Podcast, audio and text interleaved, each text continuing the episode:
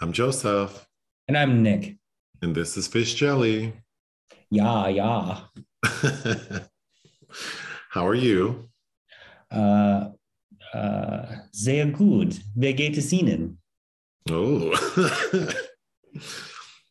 Speak that How German. are you? I'm I'm I'm I'm missing you. I don't know why I'm Oh. coughing. Sorry. Um, you're in Berlin right now, Yes. Sitting in your hotel with the bathroom door open. Um, Well, this is not on camera no, it is on camera. for you, but not the general public. Yeah, I'm gonna post. This will be our Yeah. Uh, you I told you remember one time we were going to film the podcast so that cuz Anchor does like video podcasts. Oh well, yeah, that, that was not clear. I have so many things to keep up with right now. That is that was not clear. You look great, you sound great.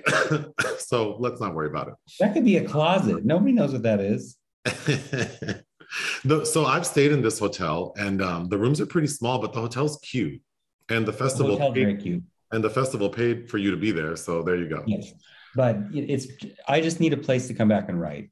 That's Sure. my own. So And they have a cute little breakfast, uh, like restaurant space, which I recall.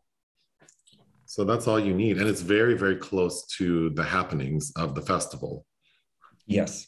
Yeah. Um, but first, I wanted to start off by saying um, I forgot to mention this like over a month ago when people had asked about sponsoring our podcast, which I didn't quite understand what that meant. But then I added like some financial information and so d- never said that I did that. And then all of a sudden we started getting like people sponsoring the podcast. So I just wanted to say thank you. I think that's really sweet. We didn't Yes. we didn't start doing the YouTube videos or recording a podcast with the idea of like making money. It was just a fun activity that we could do together. So it's been really nice that people seem to um, enjoy us sometimes. According to the statistics, 90% of the time. Uh, so that's lovely. And if a person wants to give, they can. Also, we have been asked about a PO box so people can send us things.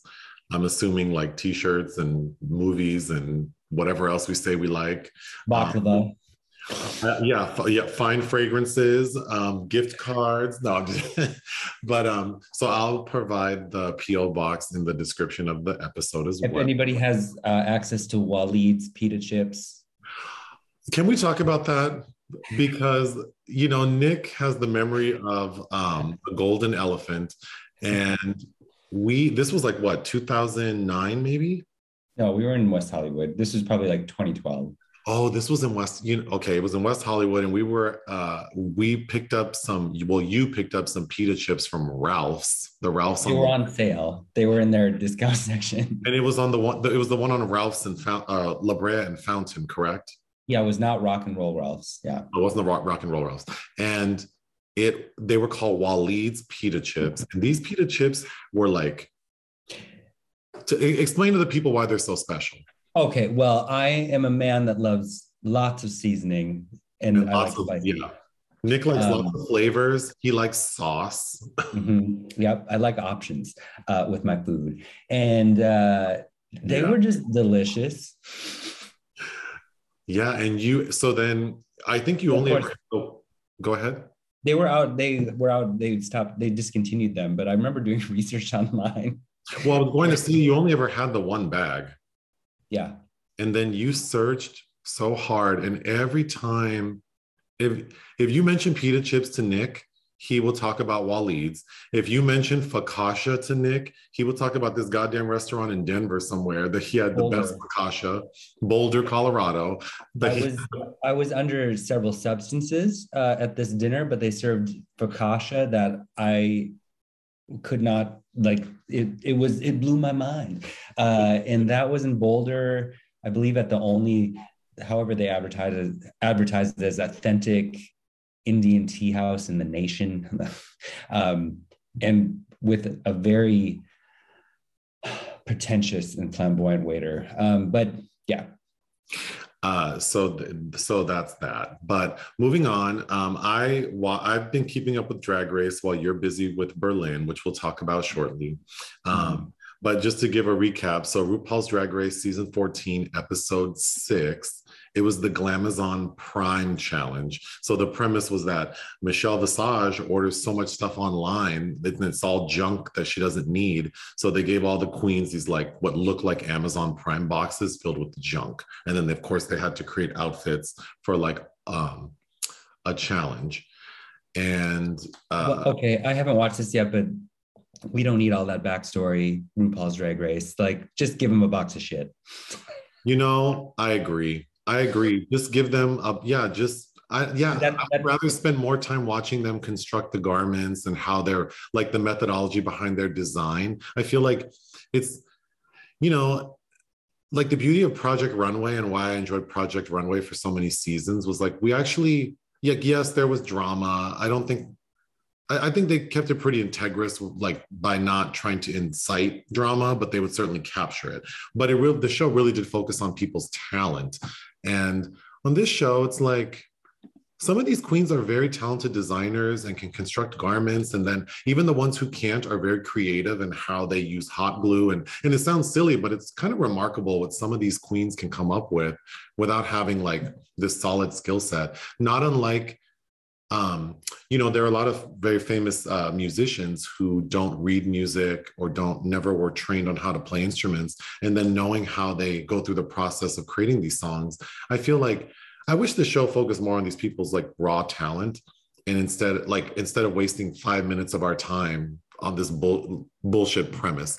But anyway, in the top were or what? Well, first of all, the judge. Um, the guest judge was Taraji P. Henson, which I have to say, whoever did her makeup, she looked crazy. She it looked like they put a lot of highlighter on her, but it was like gold highlighter. Yeah, she looked kind of crazy, but she was very sweet. She actually came back into the workroom after the critiques and spoke to the girls, and she she actually had a nice little talk. She just talked; she didn't listen.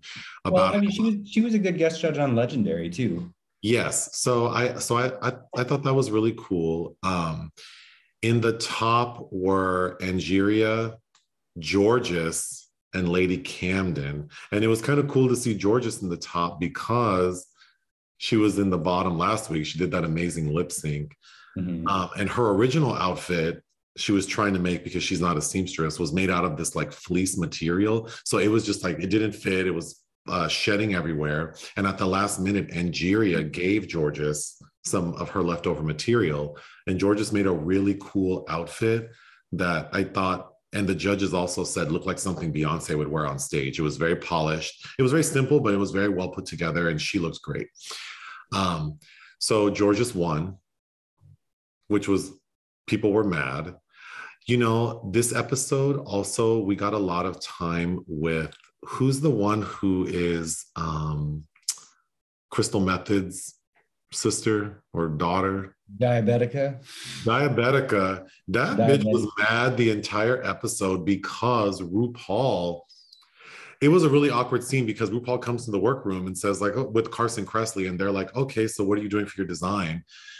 And then in a really awkward moment, Daya Betty says, I've only been safe so I've never received any critiques. So since you're in front of me, could you tell me what I can do to take it up a notch? And they basically tell this bitch that you're like, you just read as like a carbon copy of Crystal Methyd. So maybe you need to like do a better job of showing who you are because you keep saying you're not like her. But then, and then of course, they edit in all of her runways next to Crystal Methyds, and she looks just like her.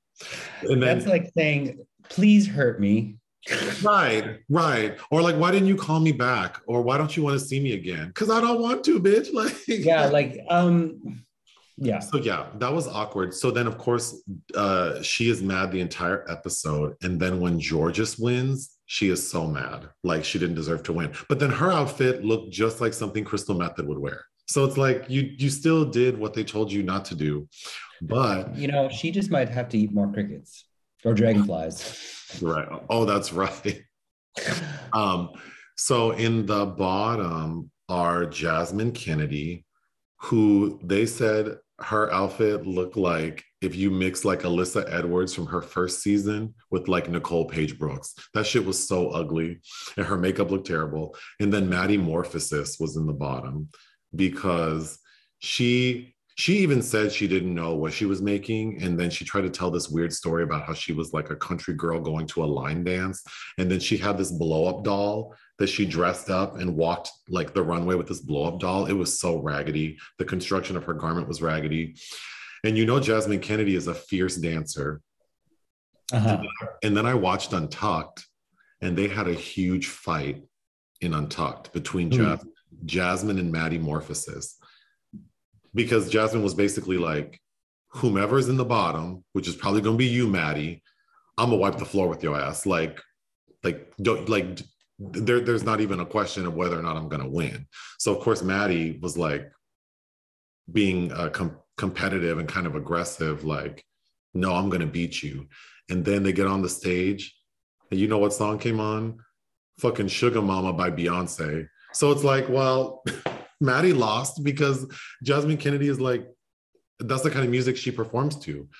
So I don't think she was, it, it, it's not a lip sync I would ever watch again on YouTube, but she did do a good job. And poor Maddy, she just couldn't keep up. I, I think she did a good job with what she could do, but she couldn't keep up with Jasmine. So Maddy got sent home. Of course, she didn't have the golden chocolate bar.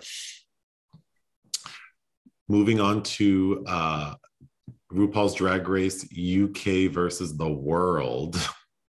this challenge was the RuPaul ball, which again, it was a very stupid premise because RuPaul says, I want you to const- like, like for the main challenge, they had to design three looks that were based on Kitty Girl, Butch Queen, and You Wear It Well. So three RuPaul songs. But then that that RuPaul says make an outfit that I would want to wear.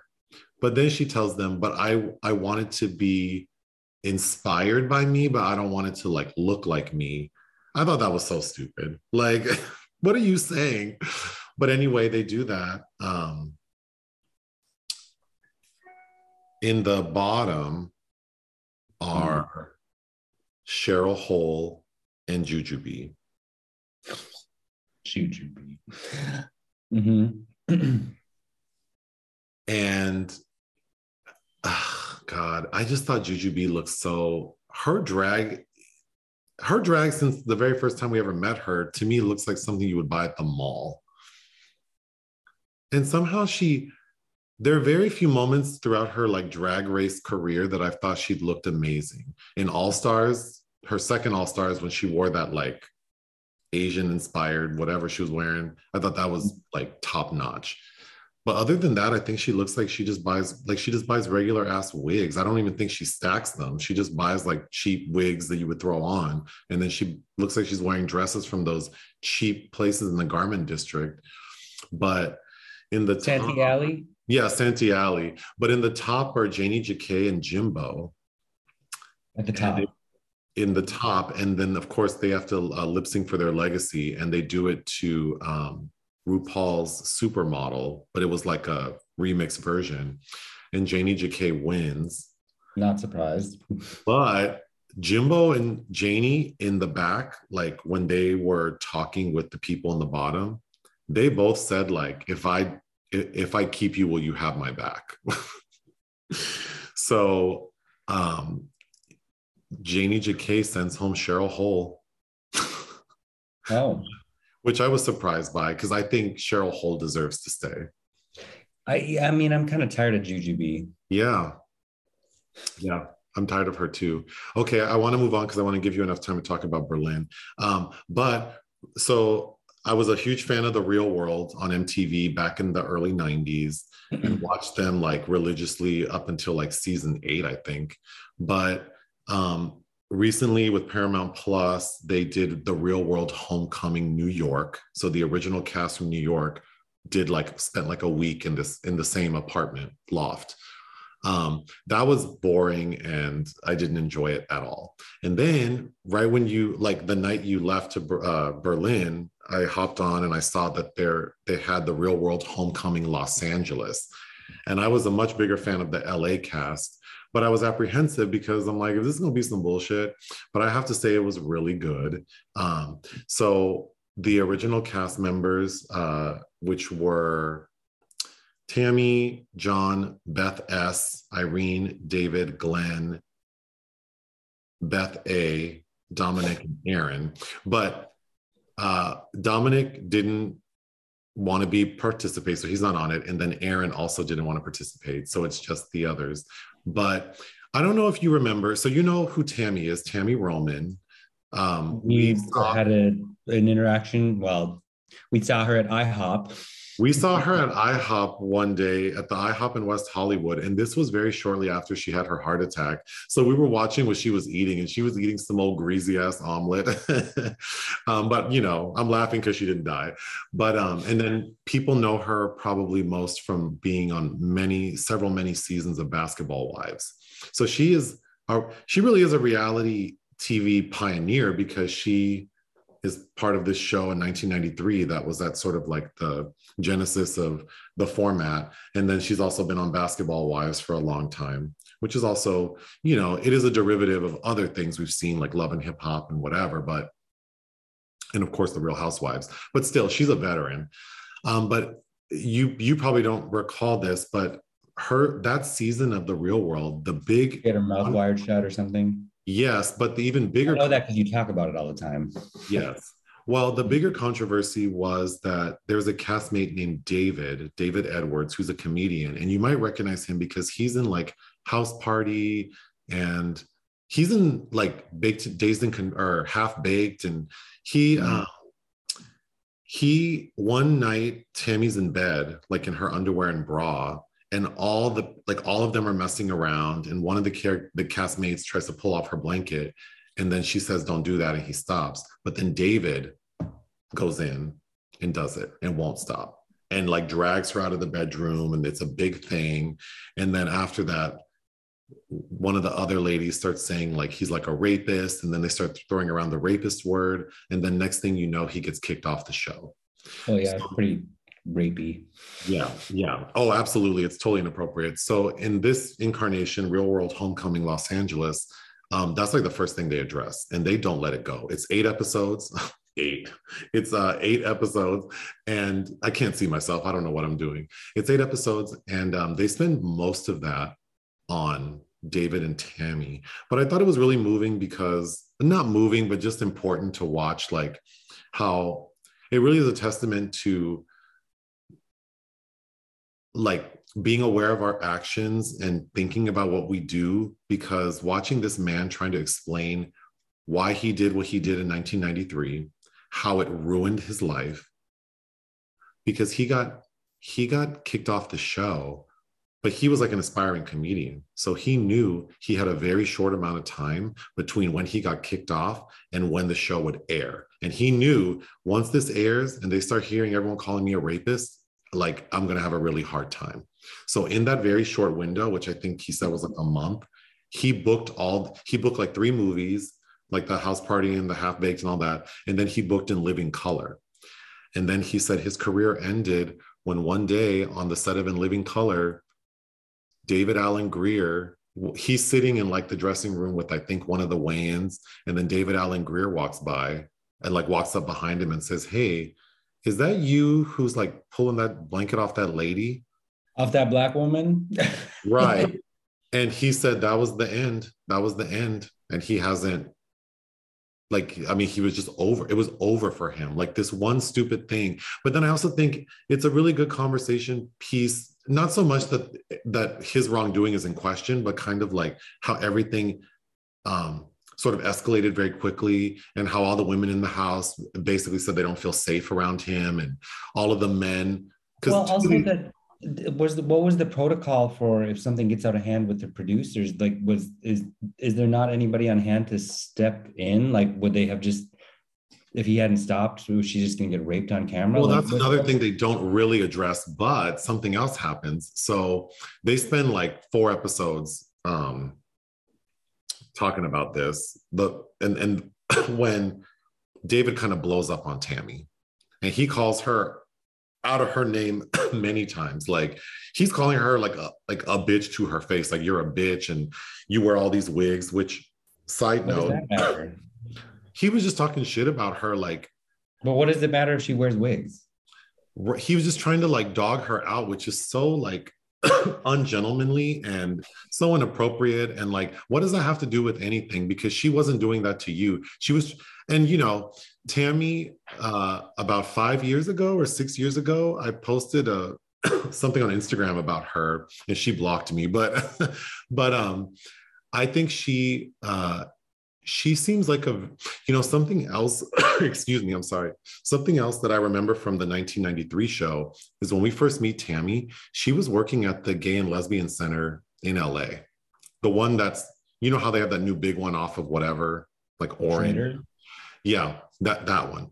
It used to be somewhere else before. She used to work at that one and she was like an hiv um, counselor specifically helping people get their medication for free so I remember her, like, I thought that was pretty powerful, like seeing this woman. And then in the original show, we spent a lot of time with her at work and talking about these patients. And and then she ended up having to quit because she said the emotional toll of seeing these people who she got to know ultimately die was too much. And then she had also signed a record deal with Capitol Records, which didn't really go any it didn't really go anywhere. She was part of a group, and that group actually has a song that I have on my phone because it's on the Panther soundtrack.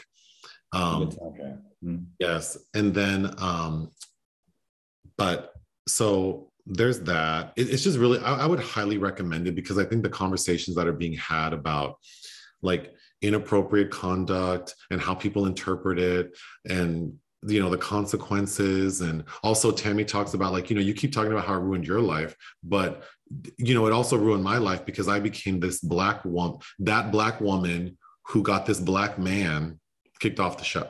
So the narrative for her throughout her tiring career career has been because even on basketball wives she's known as being very aggressive and so it's just very interesting. And then we also get two of the cast members one of them her child comes out as trans. So we see that. And then the other one, her nephew comes out as trans. And then they bring these kids on. So we get to see them sort of interact and talk about that. I thought that was really great. And then, oh, getting back to David calling her bitches and all that and talking about her wig and shit.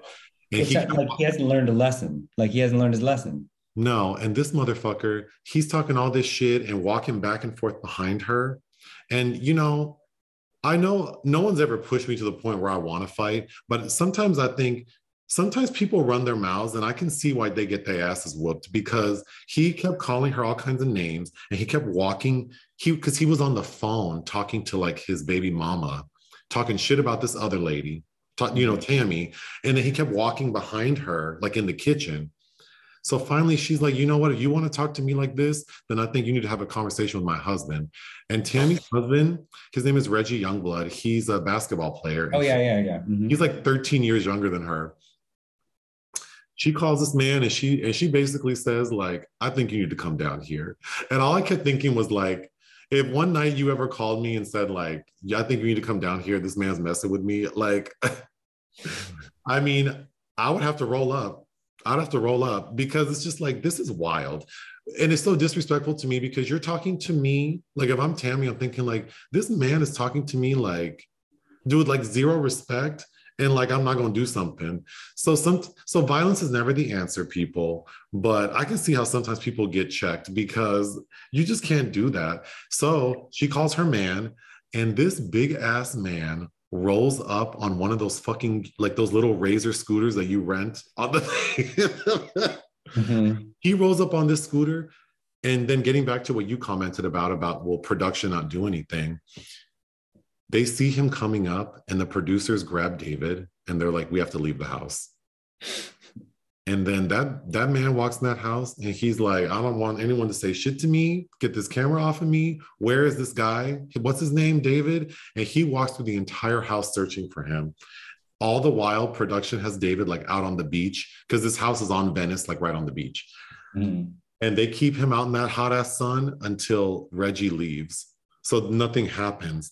But um, yeah, I thought if for anyone who watched the first one and was and was really underwhelmed like I was, uh, and also it was in the height of COVID, so they couldn't do anything. This one they can go out and they like go eat and um, you know, in the first one, one of the cast members, Eric Nies, caught COVID. So all of his interactions were via like Zoom. So that was kind of whack. I remember you watching that, but yeah.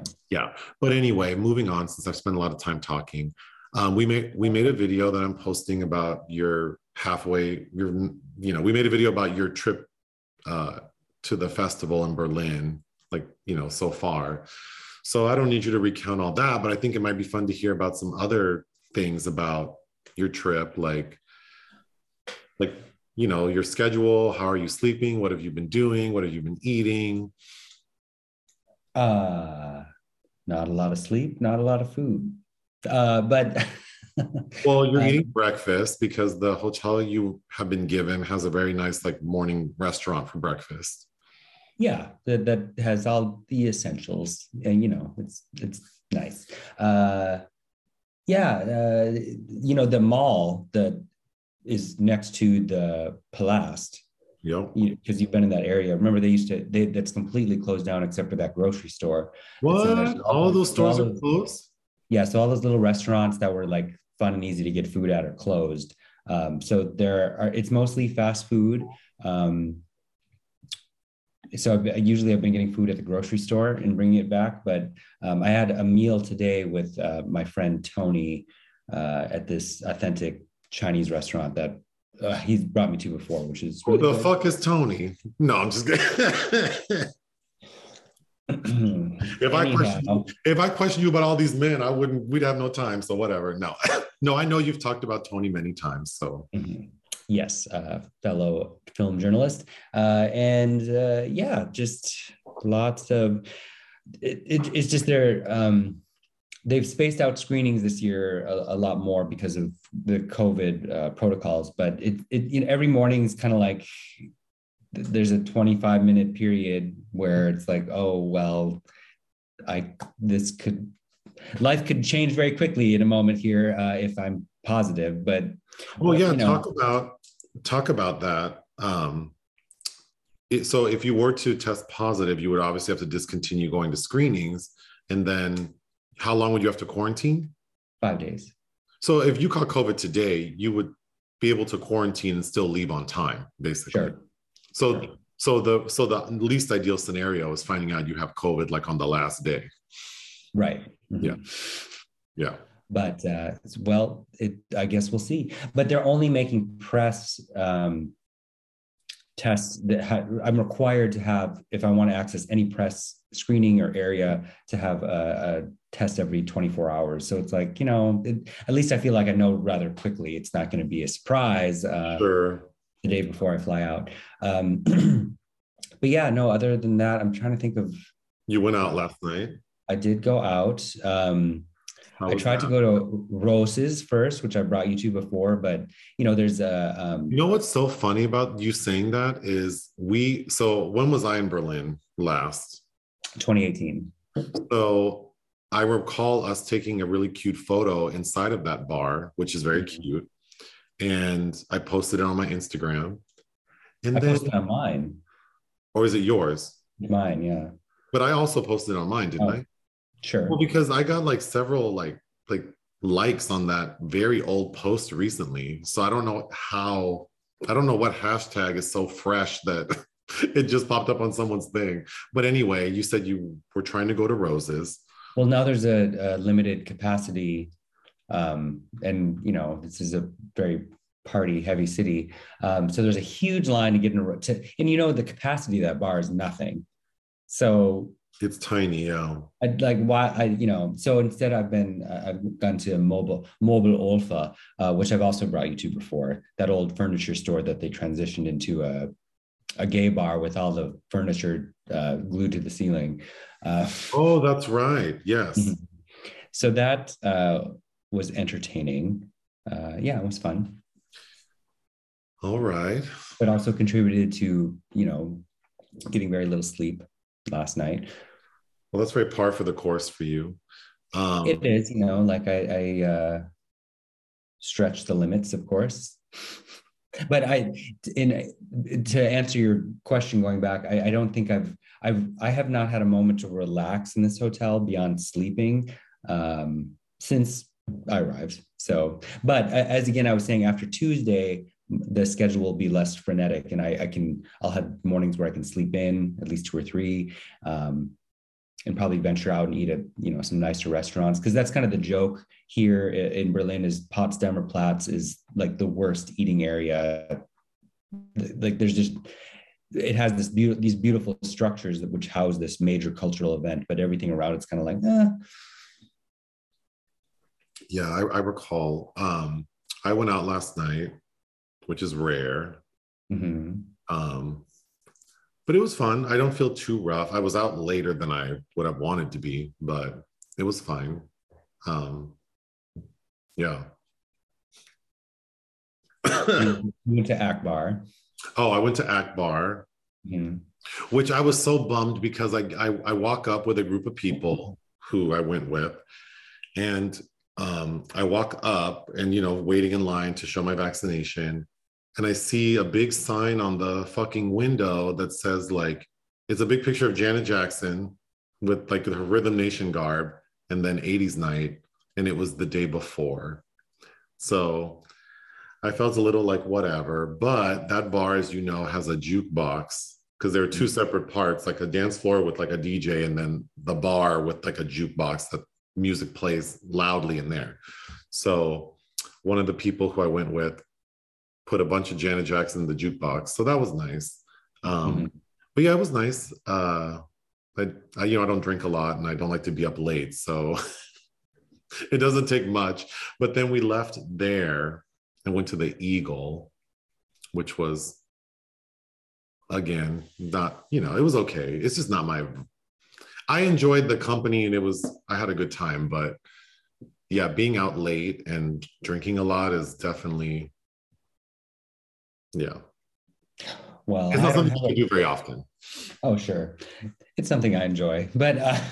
I know you do. And I just think, well, you know, I mean, it's hard on the body. Like, I'm not trying to look like, you know, people out here look crazy as hell. Like, you see people out and it's just like, Jesus Christ, like you, you're just doing too much. And I'm not even talking like people look raggedy, but I mean, they do, but it's just like people just do too much. Like, yes.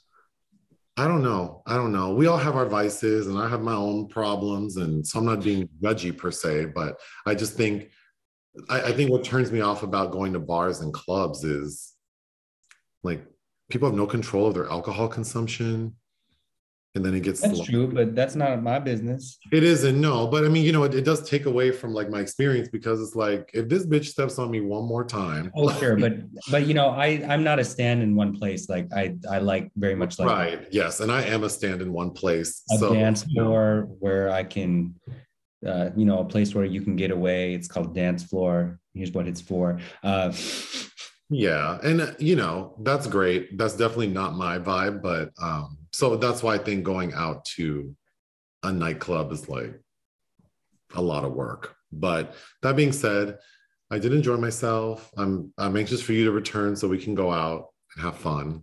Mm-hmm. But okay, so since we don't have uh well, we we do have uh releases we didn't cover. Do you want to review those quickly? Uh, review them or bring them up. Or, well, I we mean, actually got a, through a, we got through a lot before I left because um, we, you know, we covered four releases that opened for February 11th, but uh, we didn't get Catch the Fair one, uh, which I saw out of some film festival last year that I really liked. This uh, uh, indigenous female boxer that goes looking for her um, younger sister, I believe, who's disappeared. A film called Fabian Going to the Dogs, which I reviewed out of Berlin last year during their uh, virtual uh, session, which I reviewed out of that festival. I remember liking enough. Um, there was a film with Jenny Slate and Charlie Day called "I Want You Back" uh, for Amazon.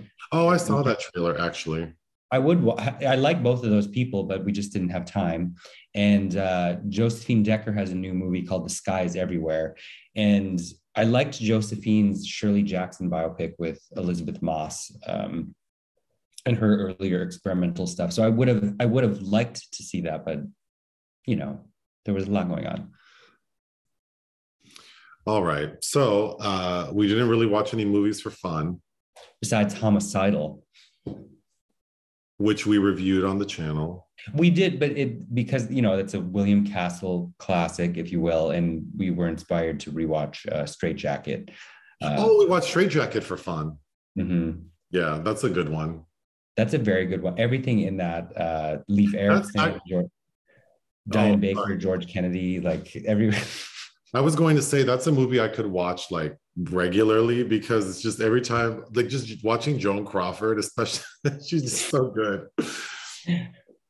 Well, she's she's got those jangling fucking those uh, bracelets, uh, and then she looks so fragile, and then it's so creepy that her daughter is trying to get her to look like how she looked when she was younger. But then it's it's it's sort of like it's kind of meta because she was not appropriately cast as her younger self like right.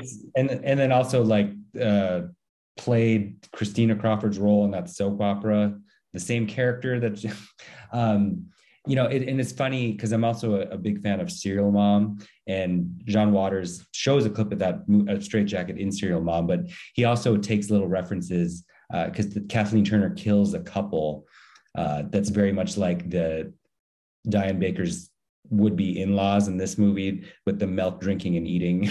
Oh God. Well, okay, so for the secret oh, film, oh, we oh. didn't finish it, but you had never seen Berserk.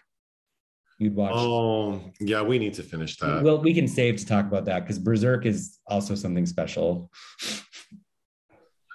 yeah, Okay, so for the secret film, uh, we had received several comments about this movie, and then when I you were in the room with me when I, we watched the trailer for it during the Janet Jackson documentary on Lifetime, and I was like, I have to watch this. The movie is called Single Black Female. It mm-hmm. uh, is a movie for Lifetime we knew from or I knew from the trailer that this was not going to be a great movie, but oh, I, I knew that too from the trailer. yeah, mm-hmm. Lifetime, but I know what to expect from Lifetime, and I like many Lifetime movies because I find them entertaining. Um, knowing that they're not the most well produced or written and, or acted, but some but the storylines are so ridiculous that it's just fun to watch. So, single black female. Did I enjoy it? It was entertaining, but it's a terrible movie. Mm-hmm. Like worse than what you would expect for Lifetime. Oh okay. shit! Okay. The basic story is there is a woman named Monica who is a morning show co-host for a station in Houston. And we see that very recently her father has died and she has dumped her boyfriend because someone sent her a video of him having sex with someone else. Can you believe? So she so she breaks up with him. Okay. So she's not having a good week and then she gets to work and her boss says like he's not even looking for her. She she actually goes to find her boss to ask him a question and her boss goes, "Oh, by the way, your assistant quit, but I found you another one." And she's like, Well, without my input, he's like, I think you'll like her. And then he's like, Do you want to meet her? Like, you weren't even looking for me, and you have this lady sitting in your office, like just for whatever. So they go into the office, and it's this woman named Simone. And Simone, she should have been named Brandy. Monica and Brandy. Yeah, actually, it, she should have been named uh, Brandy, but her name is Simone. So okay. Simone looks like Monica, and Simone is played by Amber Riley and the other lady I can't recall. But you know, they're two sort of plus size black women with you know similar hair and so they do look very similar. And the way things are shot sometimes it's like I'm not quite sure who I'm looking at, but to wrap it up, fucking Simone from eh, within the first 10 minutes, you know what the gag is. The gag is some Monica's dad, the one who just died, he's a very notable person because he was like Houston's like longest running mayor. And these people are rich, they're like well known and regarded in the city. This fool had a kid, like had an affair and produced this girl who's like similar age to Monica. Okay. So that's the gag, which is obvious like right away. Because in the opening of the film there's a funeral for the dad and all everyone talks about is like how honest he was and how important telling the truth is. And then and then and like five minutes later you see this like random lady out of nowhere who looks just like the lady. So it's like oh that's her sister. Like immediately you're like that's her sister. And then this lady simone is um, upset because she spent her life without her dad. And then we find out Simone killed her mom, like lit the house on fire while her mom was in the house. The dad, she It's killed. very, it's very Teton. she killed the dad. She, the sex tape that Monica received, that was her in that video. She drugged that lady's her her half sister's man. She drugged him, had sex with him, video recorded it, and then sent it. Okay, so now it's She- Heartbreakers. Okay. She in the trailer, you see that she moves in next door to Monica, like in this duplex. In order to do that, she had to get rid of the neighbor. She kills that lady, decapitates her, and has her head in her backpack. It's it's ridiculous, but ultimately, Monica, like there's a final showdown in her parents' house, and she kills Simone. Does the title fit? It fits because so Monica's best friend, who's named BB, is played by K. Michelle. Mhm. And K. Michelle is like the sensible friend who's like, why this bitch is crazy? Like, why, like, don't trust her. Why are you?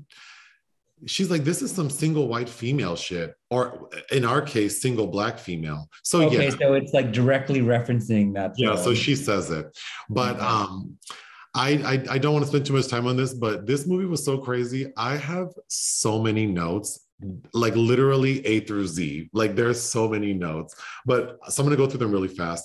The writing is subpar, even for Lifetime. There are just mm-hmm. so many things that don't make any fucking sense. The gag is so obvious within the first 10 minutes that it's just like, I don't know. It, it just like it shot its load so fast that they're really even the crazy shit. Like she killed her damn mama, she killed her dad. The lady's head is in a. I the way I'm saying it sounds crazy, but when it happened, I'm like, okay, well, obviously she killed the neighbor, you know, like, and then when you hear she killed her mom and had to spend time in a psychiatric ward, it's like, well, obviously this lady's crazy. The music in this movie is like, it's on the level of the room. Like, you are my rose, you are my row, row. Like it's like that. Mhm. It's really bad. And then they use a lot of stock like footage of like Houston, like the skyline at night. That's really bad. The hair situation in this movie is out of control. So Monica's boyfriend, the first one, who I believe was named Andre, a very handsome man. And then there's another guy at her job because she's dumped Andre. And there's another guy at her job who she's kind of smitten by named Eric. Eric is also a very handsome man. He they both they both look very similar and they remind me of that guy from um True to the Game 2, the bad guy, Andra.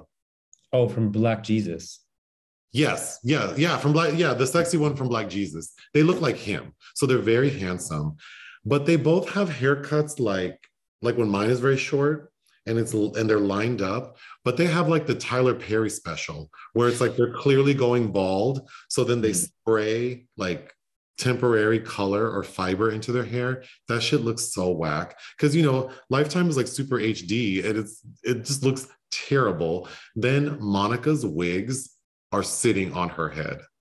It's like they don't even try. And then whoever, ins- I wouldn't even call it an install. It's like whoever put that hair hat on her, you know, you're supposed to try to, depending on the color of the lace, you're, you're supposed to match like whatever foundation or whatever color your face is, you put that on the part so that it looks, so that the lace scalp is the same color as your fucking face. So whoever did Monica's didn't paint her part the same color as her face and then you can see the line it's just and then Simone, her hair looks good most of the time, but there are a couple of scenes where she's wearing a different wig.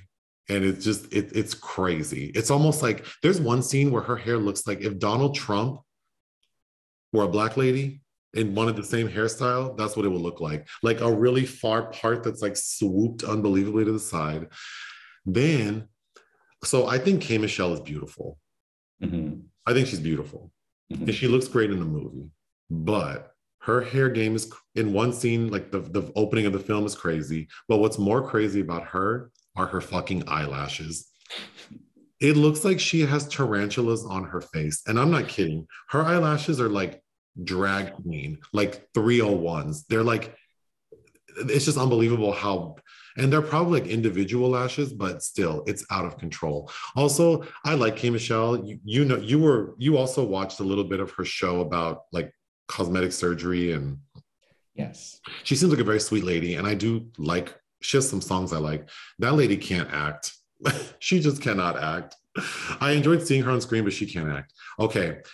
Janet hubert plays monica's mom and we know janet as the original aunt viv from the fresh prince of bel air. Oh yes. We just isn't she in um Clemency? Ye- clemency. With Alfre Woodard? is she?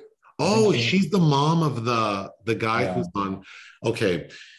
She she I, I wrote down she's too good for this but in a good way because that lady is serving face. If for no other reason watch this movie because every scene janet hubert is in Is it like like Cissy Houston behind Aretha face or? Yes. Okay. like so at the end of the film the final scene simone the crazy half sister kidnaps janet monica's mom and she has her tied up like silence of the lamb style like in a closet somewhere. And she when simone says i killed my dad so then janet finds out like this bitch killed my husband her reaction is so funny. And then just every scene she's just serving face. She's making eyes and then whoever did her makeup it's not the best and they made her eyebrows very strong. So she's like doing her eyebrows and these expressions because this lady still has like the ability to express herself with her face. It is so good. Um so yeah i would recommend this movie just to watch her. Okay so sort of like the main storyline for monica is that she's like this co-host for this morning talk show and the main person who like has the big show in Houston is retiring or whatever. So it's between the two co-hosts, Monica and this white girl named Ellie. And then there's the writing is just so bad. There's a scene where Ellie is talking shit about Monica on the phone right in front of her assistant Simone. So you're talking shit about Monica in front of her assistant who looks just like her. So even if you didn't realize this is her assistant, then you would think it's actually her because they look exactly the same. And she's just talking all this shit. I just thought that was such terrible writing. And then I'm not fat shaming, but these are some big ass ladies. And there's a scene that I thought was kind of shady because, um, of course, Simone moves in next to um, Monica because she's trying to get all up in her business and trying to spend time with her. And there's a scene where she says, like, do you want to go grab dinner? And Monica's like, oh, I don't have much of an appetite. and the way it's like played, I felt was kind of shady. Like as the audience, we're like, you're not hungry. Um, Oh. Well, they're not hungry all day long. Monica, so she gets this new assistant who I didn't choose. I didn't even know my old assistant had quit. And now I have this new bitch.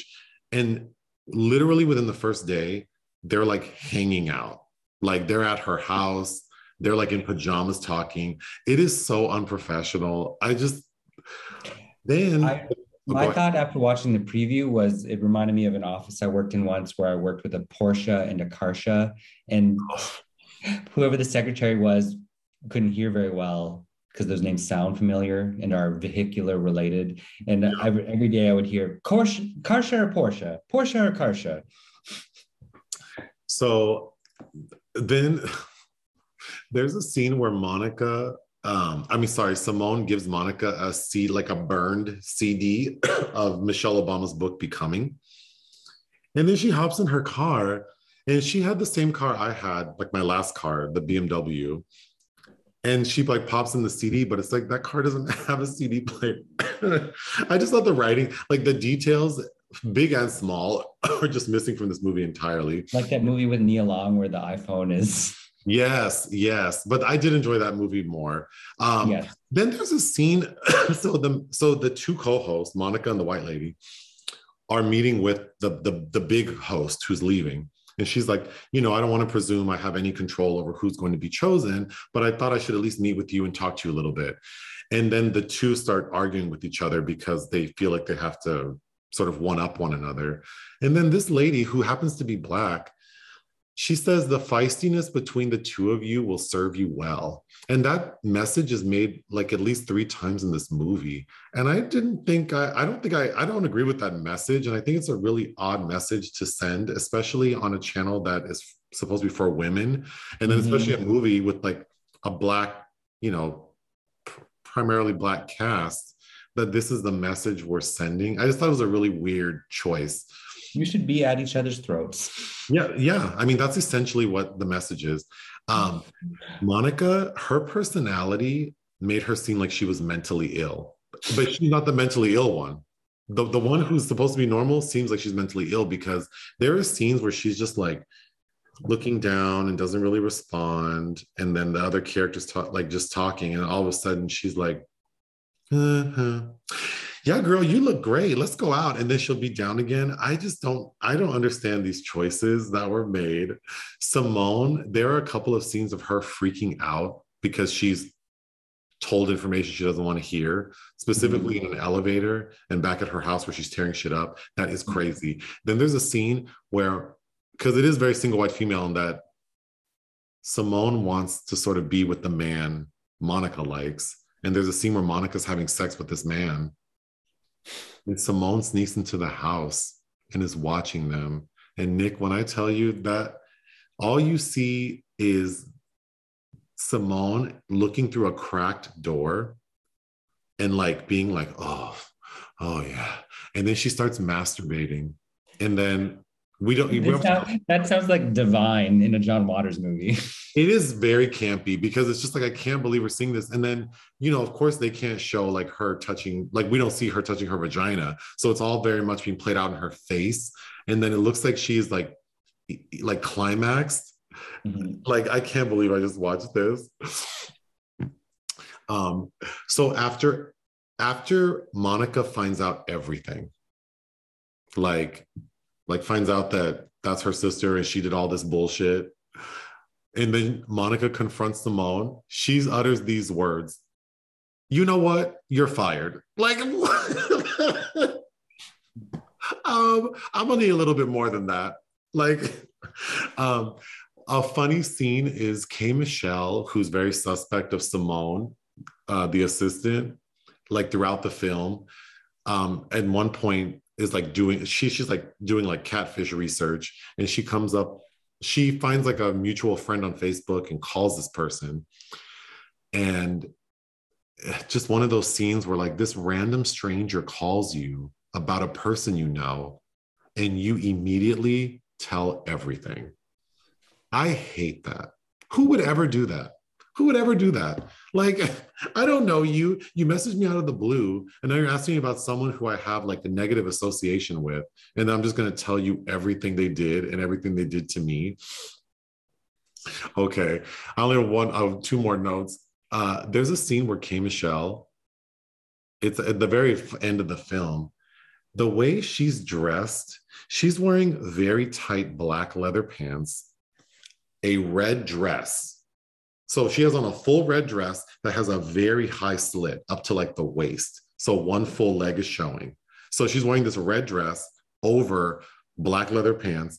And then she has this like white snakeskin bolero jacket, like over all of it. That's one of the craziest outfits I can recall seeing in a very long time. Um, Oh, it sounds interesting. I, well, you probably would, yeah. I, I, I could see you thinking. I'd probably be like, I'd wear that. yeah yeah yeah yeah um so the writing's terrible but i do think some of the some of the you know some of the things that people say sound like something i would say like like there's a scene where K Michelle's arguing with Simone, and she's like, I swear, if you touch her, I'm gonna beat your ass. And then she goes, You ain't gonna do shit. Like, so there's stuff like that that, of course, I think is funny. Um, but the the sort of uh, what do you always say the denouement?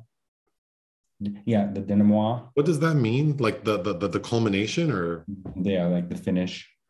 The so the denouement is K Michelle and Simone are fighting in this house while the house is on fire and Monica's trying to pull her mom out of the house. That fight scene is laughably bad. Laughably bad. Then the then after like Simone's killed the police come, then there's a scene where Monica and her mom are at the cemetery looking at the lighting, the cinematography. So the writing is bad even for Lifetime. The cinematography is bad because most Lifetime movies are either very like glossy, bright HD, or they have that sort of dark, gritty vibe.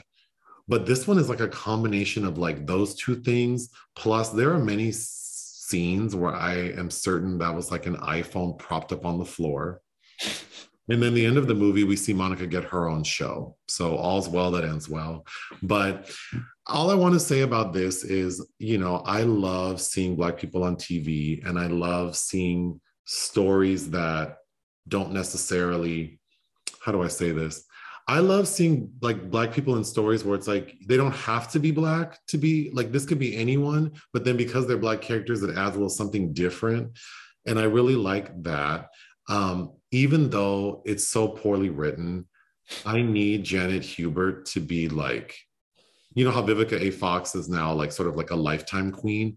I feel like Janet Hubert should be, she's just so good. She she could be like one of those like grand dames who like plays these roles where she's just like nothing but eyes and face. And so I really like that. And then yeah, and maybe a, a, little easier to um corral than Jennifer Lewis per se. Oh God. I'm I can't even I, I would love to watch like a I would love to hear what's his name, Kenya Barris or mm-hmm. I would love to hear him talk about how it was trying to direct uh, Jennifer Lewis on Blackish because she's so damn. Even like RuPaul having her on his podcast, and you could tell he was like, "Girl." I think it's a lot like how Tina Fey would, would describe Elaine Stritch in Thirty yeah. Rock. Like it's a lot. It's a lot. a lot. She's exhausting, but no, Jenny Hubert seems so professional, and she seemed like she understood like the assignment and then of course the two leads i just it was just really great seeing like these plus size black women play these roles and their size was never like a thing and i thought they actually were beyond the shitty shitty shitty writing and the bad wig on one of them. I thought they had a lot of screen presence. Sure. so so i'm excited that um you know lifetime because looking through lifetime's catalog of movies there are a lot of movies that have many black you know like primarily black casts so that's great. But yeah, this shit, I don't know if it's the pandemic, but it feels very um well the pandemic certainly isn't helping anyone's uh no it feels very limited like lots of very close-up shots where like they're they're in places where there should be a hundred people and there are only three like but i went on and on about the movie you didn't watch so thank you for sitting there um, mm-hmm but I hope all the people who wanted us to talk about a uh, single black female are satisfied. Well, I would have watched if I wasn't across the world. I know, but I miss you. Uh, I miss you too. I hope you miss me. Yeah, I, I just, as I said. Can you tell the world that? I just said it. Say it again and tell the world how much I mean to you. bitch, you have a poem, an original poem waiting for you in a Valentine's Day card tomorrow. Tell the world, tell the world how no one could compare to me. As much Sinead as they might try. As, as Sinead O'Connor said, nothing compares to you. But I don't know. With, with, with, with, some sincerity, please. I, I don't like. Need, I don't need a cup full of your sarcasm. Go ahead. Take i I'm like borderline delirious right now. It's you better shape and... you better shape up before you get shipped out. So take two. Go ahead. Why don't you go open your car tomorrow and then we'll talk? Wow. I can't even get a simple he doesn't what? want I, I said I said I miss you. Wow. That's like in the movies where you're trying to get the person on the phone to say, I love you, and they won't say it because they're around people who don't want to hear that. I, no, I'm just um yes, I'm Well, happy I'm- to become home shortly in a week. What day's today? A week. That's not what I asked you to do, but okay. Wait, wait. No, I'm just being funny. I'm just being funny. Well, you know, actions speak louder than words, and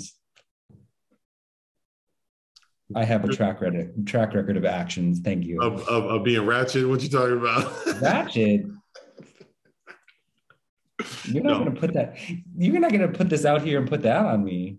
No, I, I I I adore you and you mean the world to me and I miss you and uh yeah, it's weird being home alone. Although I think the fact that I'm in a new space, um, it actually works well because I think I've spent it's only been four days, but I feel like I've spent four days like acclimating to my new space because right after we moved in, I went on that cruise. So it's not like I've had and then I've been so busy with work but um yeah so i feel like i'm becoming one with my space so that's good That's good. Yeah, that's how I felt when you were gone as well. Like I like became used to it in the Mhm. neighborhood and running and yeah do you have anything else to say? Nope, just have a lot more movies to watch still, and I have a review to finish before I go to bed. But yeah. that sounds very exciting. Okay well thank you for listening. Hmm and i'll talk to you soon. Hmm okay bye